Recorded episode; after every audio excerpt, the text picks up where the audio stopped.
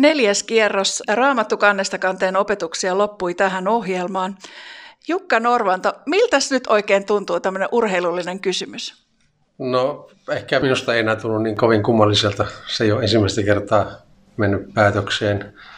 Eli siinä mielessä itsekin niitä kuuntelin lähinnä satunnaisesti, jos olin jossakin vaikka autolla liikenteessä, joten ehkä mulla ei kovin suuria tunteita tässä kohtaa ole. Jukka, me haluttaisiin tietää vähän, että miten Raamattukannesta kanteen ohjelma on syntynyt, mistä on tullut idea ja miten se on täällä Suomessa sitten edennyt? Tämä on samantyyppisiä ohjelmia, mitkä on Raamattukannesta kanteen, niin alun perin tehtiin jo ainakin 50-luvulla USAssa. Ja siellä John McGee-niminen mies ikään kuin aloitti niitä ja ne toimi siellä paikallisradioissa. Ja sen on sieltä varmaan jääneetkin, mutta sitten hän ja sitten tuo Trans World Radion johtaja Paul Freed tapasivat ja sitten tuli se ajatus siitä, että tämän tyyppisiä ohjelmia voisi lähettää muuallakin kuin Amerikassa ja sitten vähitellen näitä on varmaan 100 maassa ehkä nykyään. Eli varmaan sieltä on tullut alkuperäinen ajatus siitä, että tämmöisiäkin ohjelmia ihmiset haluaisi kuunnella. Ja sitten Trans World Radiosta lähetettiin kysely Sansaan silloin 90-luvun puolivälissä ja kysyttiin, että jos he saavat neuvoteltua Puolan viranomaisten kanssa, että tämmöinen keskiautolähetys, joka sijaitsee siis Puolan Stettinissä, saadaan niin kuin avatuksi. Sehän oli aikaisemmin ollut käytössä lähinnä häiritsemässä pohjoismaisia radiolähetyksiä tämän kommunismin aikana, mutta sitten kun tuli tämä Berliinin muuri murtui ja tilanteet muuttui silloin 89-90, niin myöskään ei nähty enää tarpeelliseksi sitä keskiaaltolähetintä ylipäätään käyttää, joten se vaan sammutettiin. Ja sitten 5 vuotta myöhemmin Trans World Radio alkoi neuvotella Puolan viranomaisten kanssa, että voisivatko he alkaa sitä käyttää. Ja sitten kun alkoi näyttää siltä, että se ehkä onnistuisikin, niin Trans World Radio sitten alkoi kysyä näiltä pohjoismaissa olevilta järjestöiltä, jotka ovat yhdessä ikään kuin jäsenjärjestöjä, eli Trans World Radio. Että jos tämmöinen sopimus saadaan aikaan, niin kysyttiin Norjasta ja Tanskasta ja Ruotsista ja Suomesta, niin olisitteko kiinnostuneita tämmöisestä ohjelmasta, missä noin puolessa tunnissa käydään Raamattua lävitse. Ja tanskalaiset ei ollut kiinnostuneita, koska heillä oli aika kattava tämmöinen paikallisradioverkosto jo tämän tyyppiselle ohjelmalle, mutta Suomi, Ruotsi ja Norja sitten sanovat, että voimme lähteä liikkeelle, koska semmoista, ne on siis ihan mahtavia ne laitteet, niin ei voi ihan pariksi sekunniksi käynnistää, vaan täytyy olla milloin se parikin tuntia päällä, koska se käynnistyminenkin kestää pitkään, niin se 1,5 tuntia kuitenkin riitti sitten sille ja sen jälkeen sitten sanasaatteessa alettiin pohtia, että onko joku tarpeeksi hullu Suomessa, että voisi lähteä tämmöiseen projektiin ja sitten ne päätyivät minuun. Ja tosiaan ne ensimmäiset ohjelmat tulivat 3.3. silloin 1997, niin siinä on minun haastateltiin myös televisio-uutisiin, koska tämä oli sen verran uusi juttu. Ja sen seurauksena monet päivälehdetkin ja muut jonkinlaisia juttuja siitä julkaisivat. Eli saatiin aika hyvä lähtö sille silloin aikoinaan. Mutta keskiaaltojen ongelma on se, että silloin kun on kirkasta, niin kuin Suomessa kesällä on, niin ne kuuluvuudet on aika huonoja. Niin siinä sitten ensimmäisen kesän lähetykset, niitä sitten alettiin uusia sitten vähän myöhemmin, kun ihmiset valittiin, että ei kuulunut mitään.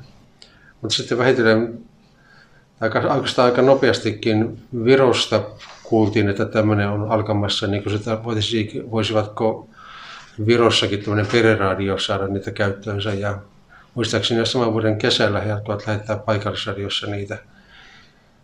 Ja jossakin vaiheessa niitä alkoi tulla sitten muuallekin paikallisradioita, siis Pohjois-Norjaan ja Ruotsiin. Mutta tietenkin Suomessa suuri muutos tapahtui silloin, kun Radio Dei alkoi sitten saman vuoden marraskuussa toimintaan, niin oltiin sitten Ingolin Rajalan kanssa ensimmäisiä ääniä siinä Radio Deissä ja nyt sitten taitaa olla aika vanhimpia ääniä tässä vaiheessa siinä radiossa. Mutta pitkään kävi niin, että me lähetettiin yhtä aikaa sekä Radio Deissä että jossakin paikallisradioissa. Järvi-radiokin tuli aika nopeasti mukaan ja radiokajauksessa niitä kuunneltiin. Mutta sitten vähitellen kun Radio Dei alkoi laajentua yhä kauemmaksi, niin tuo keskiaaltolähettimien tarve alkoi vähentyä. Jossakin vaiheessa ne siirtyvät joksikin myöskin Pietarista lähettämään näitä ohjelmia, mutta nyt sitten ne ovat kokonaan päättyneet. Ja E-radio Deikin nyt kattaa jo melkein koko Suomen ja Järvi-radiokin kattaa jo aika paljon. Ja Virossa tapahtui se muutos jossakin vaiheessa, että Aare Kimmel pastorina siellä niin kysyi, että jos hän kääntää näitä ohjelmia viroksi, niin onko se mikä ongelma. Ja me laitin hänen käsikirjoituksia ja aluksi ne tosiaan tuli sielläkin vain suomeksi, mutta nyt se lähetetään niitä pelkästään viron kielellä siellä. Mutta siihen aikaan kun näitä vironkin lähetettiin, niin jonkun verran kirjeenvaihtoa kävi myöskin virolaisten kuuntelijoiden kanssa. Eli siinä lyhyesti tätä historiaa. Raamattu kannesta kanteen kestää useamman vuoden ennen kuin se menee läpi, niin miltä se tuntui tehdä sitä ohjelmaa? Oliko siinä jonkinlaisia kommelluksia tai mikä tuntui erityisen kivalta? Monta kysymystä. No sekin, että missä milloin kenttä äänitin, ei ollut aluksi ihan selkeä, siis kotoa käsin, mutta kun kotona oli se ongelma, että kuitenkin lapset tulivat koulusta kotiin ja vaimo tuli kanssa töistä kotiin, niin kaikille pitäisi sanoa, että nyt ei saa kukaan liikkua minnekään, istukaa vaan paikoilla, niin se ei kovin pitkään niin ole kovin hyvä. Niin sitten piharakennuksessa, jossa oli liiteriä ja jokin varastoa, niin sinne eristettiin, talvieristettiin yksi huone, entinen liiteri, jossa sitten äänitin näitä. Ja sitä ennen kävin myös yhden tuttavan kodissa äänittämässä, kun hän oli työpaikalla, niin että kukaan ei häiriintynyt niistä, eli siinä oli monta vaihetta. Mutta itse kyllä tykkäsin siitä, että kun aamu tuli, niin avasin sitten Raamattuun seuraavan jaetta, olen pohtia, että mitähän tätä nyt sitten selittäisi. Että se oli minusta ihan kaikkein kiinnostavinta. Mutta se, mitä sitten alkoi aika pian tapahtua, oli siis se, että ihmiset alkoivat kirjoittaa, kysellä kaikenlaisia kysymyksiä. Ja sitten jos viikonloppuna kävi vielä jossakin seurakunnissa vierailulla, niin kun tämä ensimmäinen kierros sitten päättyi, niin minulla oli pitämättömiä kesälomiakin jo 7 kuukautta kertynyt. Mutta eihän tarkkaan edes muista, että mikähän vuosi se oli, milloin viimeisen ohjelman tein, mutta kai se on täytynyt olla siinä 2003 paikkeilla tai 2004 paikkeilla, joskus niihin aikoihin varmaankin. Moni meistä kuuntelijoista on ihmetellyt, että miten yli 20 vuotta sitten tehdyt opetukset sopii niin kuin tähän päivään niin hyvin, niin miten tämä on niin kuin mahdollista? Eikö se Raamattu ole jo paljon vanhempi kuin 20 vuotta ja edelleenkin Raamatun opetuksessa sopii aivan hyvin tähän päivään, joten eli varmaan se, että kun näitä tein, niin en koittanut olla jotakin päivänkohtaisia uutisia nostaa siinä esiin, vaan vähän semmoisia ajattomia kysymyksiä. Ja varmaan se johtuu siitä, että kuitenkin Raamatun sanoma on hyvin ajatonta. Se sopii kaikkiin kulttuureihin ja kaikkiin aikoihin. Ja samoja kysymyksiä tulee oikeastaan vastaan kaikkialla maailmassa. Nyt kun tässä lähetysteologin työssä, niin kylvään työssä nyt olen ollut yli 7 vuotta, niin olen nyt käynyt aika monessakin maanosassakin opettamassa Raamattua, niin vaikka tietenkään, vaikka sanotaan, että mongolian kieltä en osaa, tai japanin kieltä en osaa, tai venäjän kieltäkään en osaa, niin se, mikä on niin luokastaan hämmästyttävä, on siis se, että kun sitten näistä tietystä, miten nyt sanottaisiin, kompastuskivistä, mikä saattaa tulla, kun eri kulttuuriin liittyviä ihmisiä tapaa, ettei anna vaikka vasemmalla kädellä jotakin toisille ihmisille, niin kun niistä nyt suurin piirtein saa selville, että mitä ei kannata tehdä, niin sitten kun alkaa itse opettaa sitä Raamattua, vaikka se menee tulkinkin kautta, niin ihan samat kysymykset sitten alkaa nostaa sielläkin niissä eri maissa, esimerkiksi kuin Suomessakin puhuttaessa, niin se on jotenkin rohkaisevaa ja oikeastaan helppoakin, että ihmiset on kuitenkin aika samanlaisia, kun sitä pintakieltoa vähän raapaisee sieltä alta, niin samoja kysymyksiä kaikkialla. Tämä on varmaan se yksi syy, että se mikä Raamattu kertoo, niin se kuitenkin puhuu ihmiselle, missä hän sitten onkin ja kohtaa ihmisten ongelmat ja kysymykset. Ja tietysti kysymyksen siitä, että kuka tämän kaiken on tehnyt ja kelle olemme elämästämme vastuussa, niin se on kuitenkin semmoinen jatkuvasti ajankohtainen kysymys.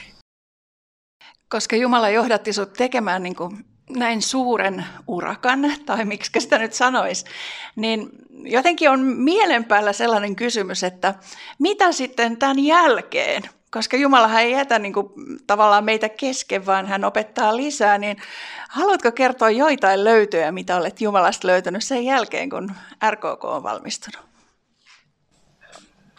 No varmaan, kun Raamattua tutkii, niin huomaa, että siellä koko ajan uusia näkökulmia tulee tutustakin Raamatun kohdista, mitä ei niin välttämättä ensimmäisellä tai 30 lukemisella vielä ole havainnut, niin jotakin semmoista varmaan tapahtuu vähän niin kuin jatkuvasti. Eli no vaikka nyt kaikkein tuoreinta varmaan, kun on pohtinut Isän meidän -rukousta Matteuksen mukaan, ja siinä rukoillaan, että anna meille meidän syntimme anteeksi, niin kuin mekin anteeksi annamme niille, jotka ovat meitä vastaan rikkointia, jotka ovat meille velassa, niin kuin tuo Matteus sanoi. Niin semmoista on yllättävää, että nämä anna-sanat, anna meille anteeksi ja niin kuin mekin anteeksi annamme, niin ne on kreikan kielessä aoristimuodossa. Aoristihan tarkoittaa semmoista verbimuotoa, että se niin kuin kertoo aika lyhytaikaista tapahtumaa. Kyllä Suomessakin joissakin verbeissä voidaan käyttää vähän samantapaista muotoa. Jos mä vaikka sanon, että Pekka tuli käymään ja istui tuolille, niin sulle ei välttämättä tule minkälaista käsitystä, että kuinka kauan se Pekka siinä tuolilla nyt sitten istui. Mutta jos mä sanon, että Pekka tuli käymään ja istahti tuolille, niin ymmärrät, että ei sen kovin kauan siinä viipynyt. Eli tämmöinen vastaava verbimuoto on kreikassa, tämä aoristi, että se kertoo lyhytaikaisesta tapahtumasta. Ja niinpä siinä, kun me rukoilimme, että anna meidän syntimme anteeksi, me pyydämme anna auristimuodossa. Mutta sitten se jatkuu niin kuin mekin annamme, sekin on auristimuodossa.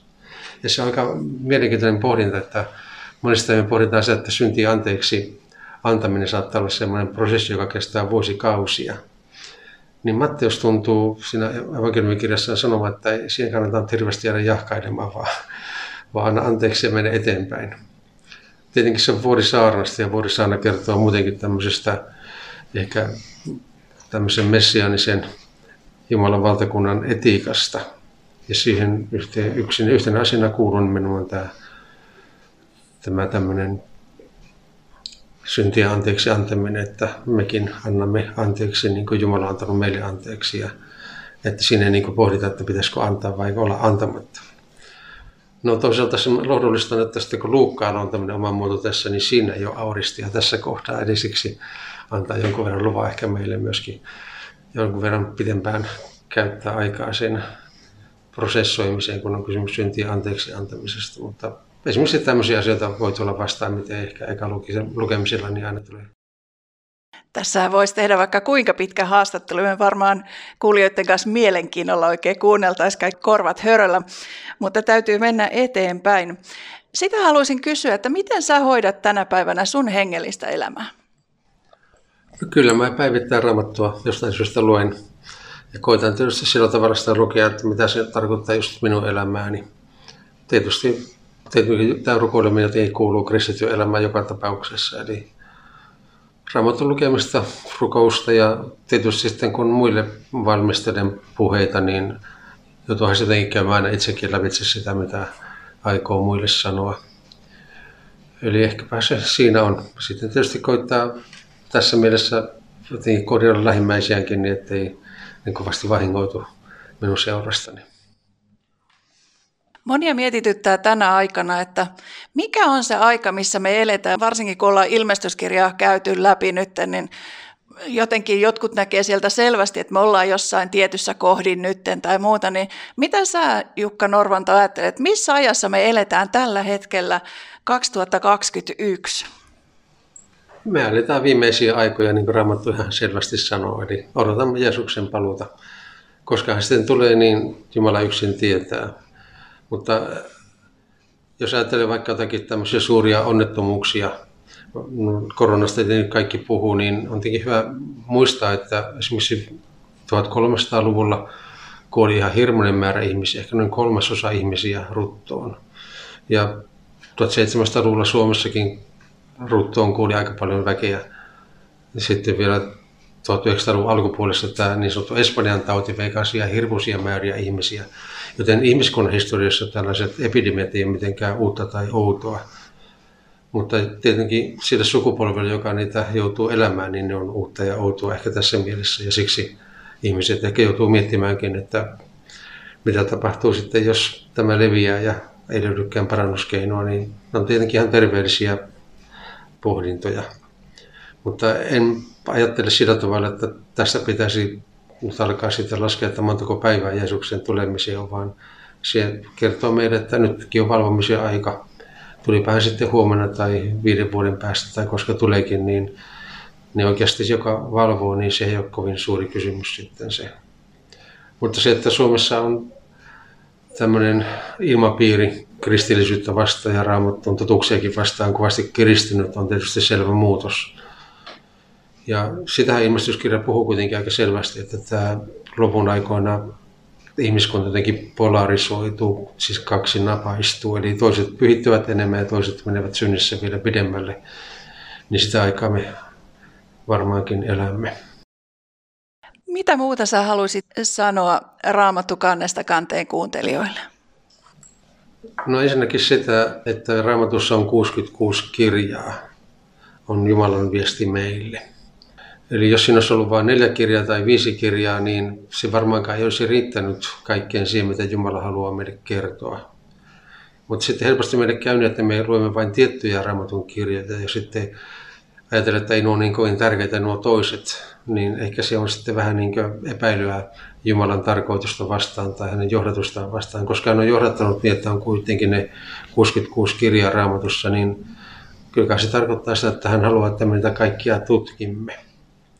Ja itselle tavallaan tämä prosessi vaikutti sillä tavalla, että ennen kuin lähdin tähän prosessiin, niin minulla oli tietty lempikirja Raamatussa, joka sattui muuten olemaan Hosean kirja.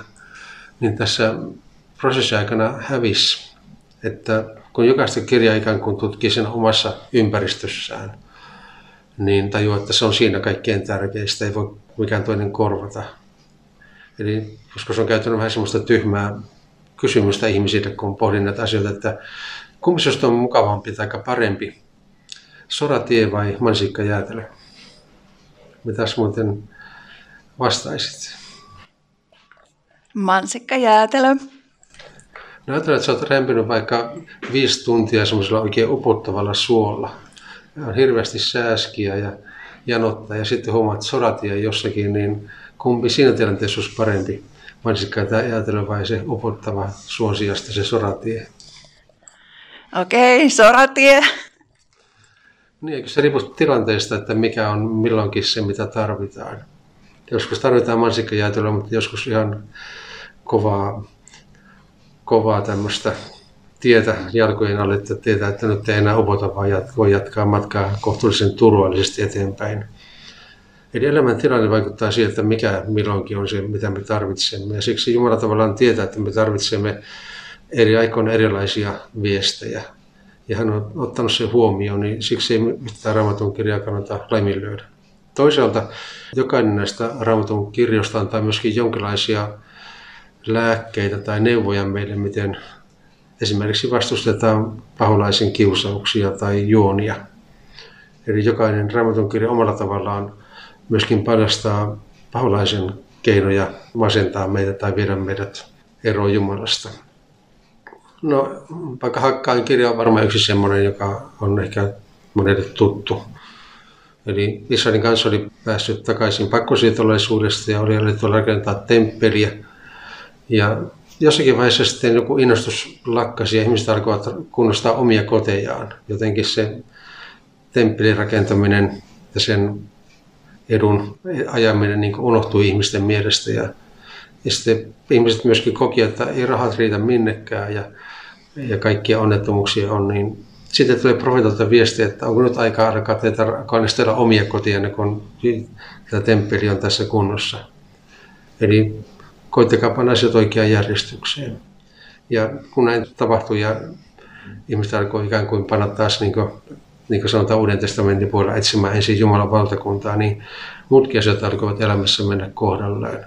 Eli Jumalan siunaus tuli sitten siitä myöskin sitten heidät mukanaan. Niin tämä vaan kertoo siitä, että kuinka helppo meidän on ikään kuin ajatella vähän samalla tavalla, että elämässä on kaikkein tärkeintä se, että minulla on kaikki asiat kunnossa ja sitten unohtaa jotkut muut. Ja se on tietenkin yksi näistä paholaisen keinoista saada meidät keskittymään ajallisiin ja unohtaa ikuiset. Eli vastaavalla tavalla jokaista Raamatun kirjasta voi pohtia tätäkin puolta, että millä tavalla se paljastaa myöskin paholaisen juonia, jotka niin saavat aikaan sen, että kaikkein tärkein elämästä unohtuu. Kiitos Jukka Norvanto. Olepa hyvä.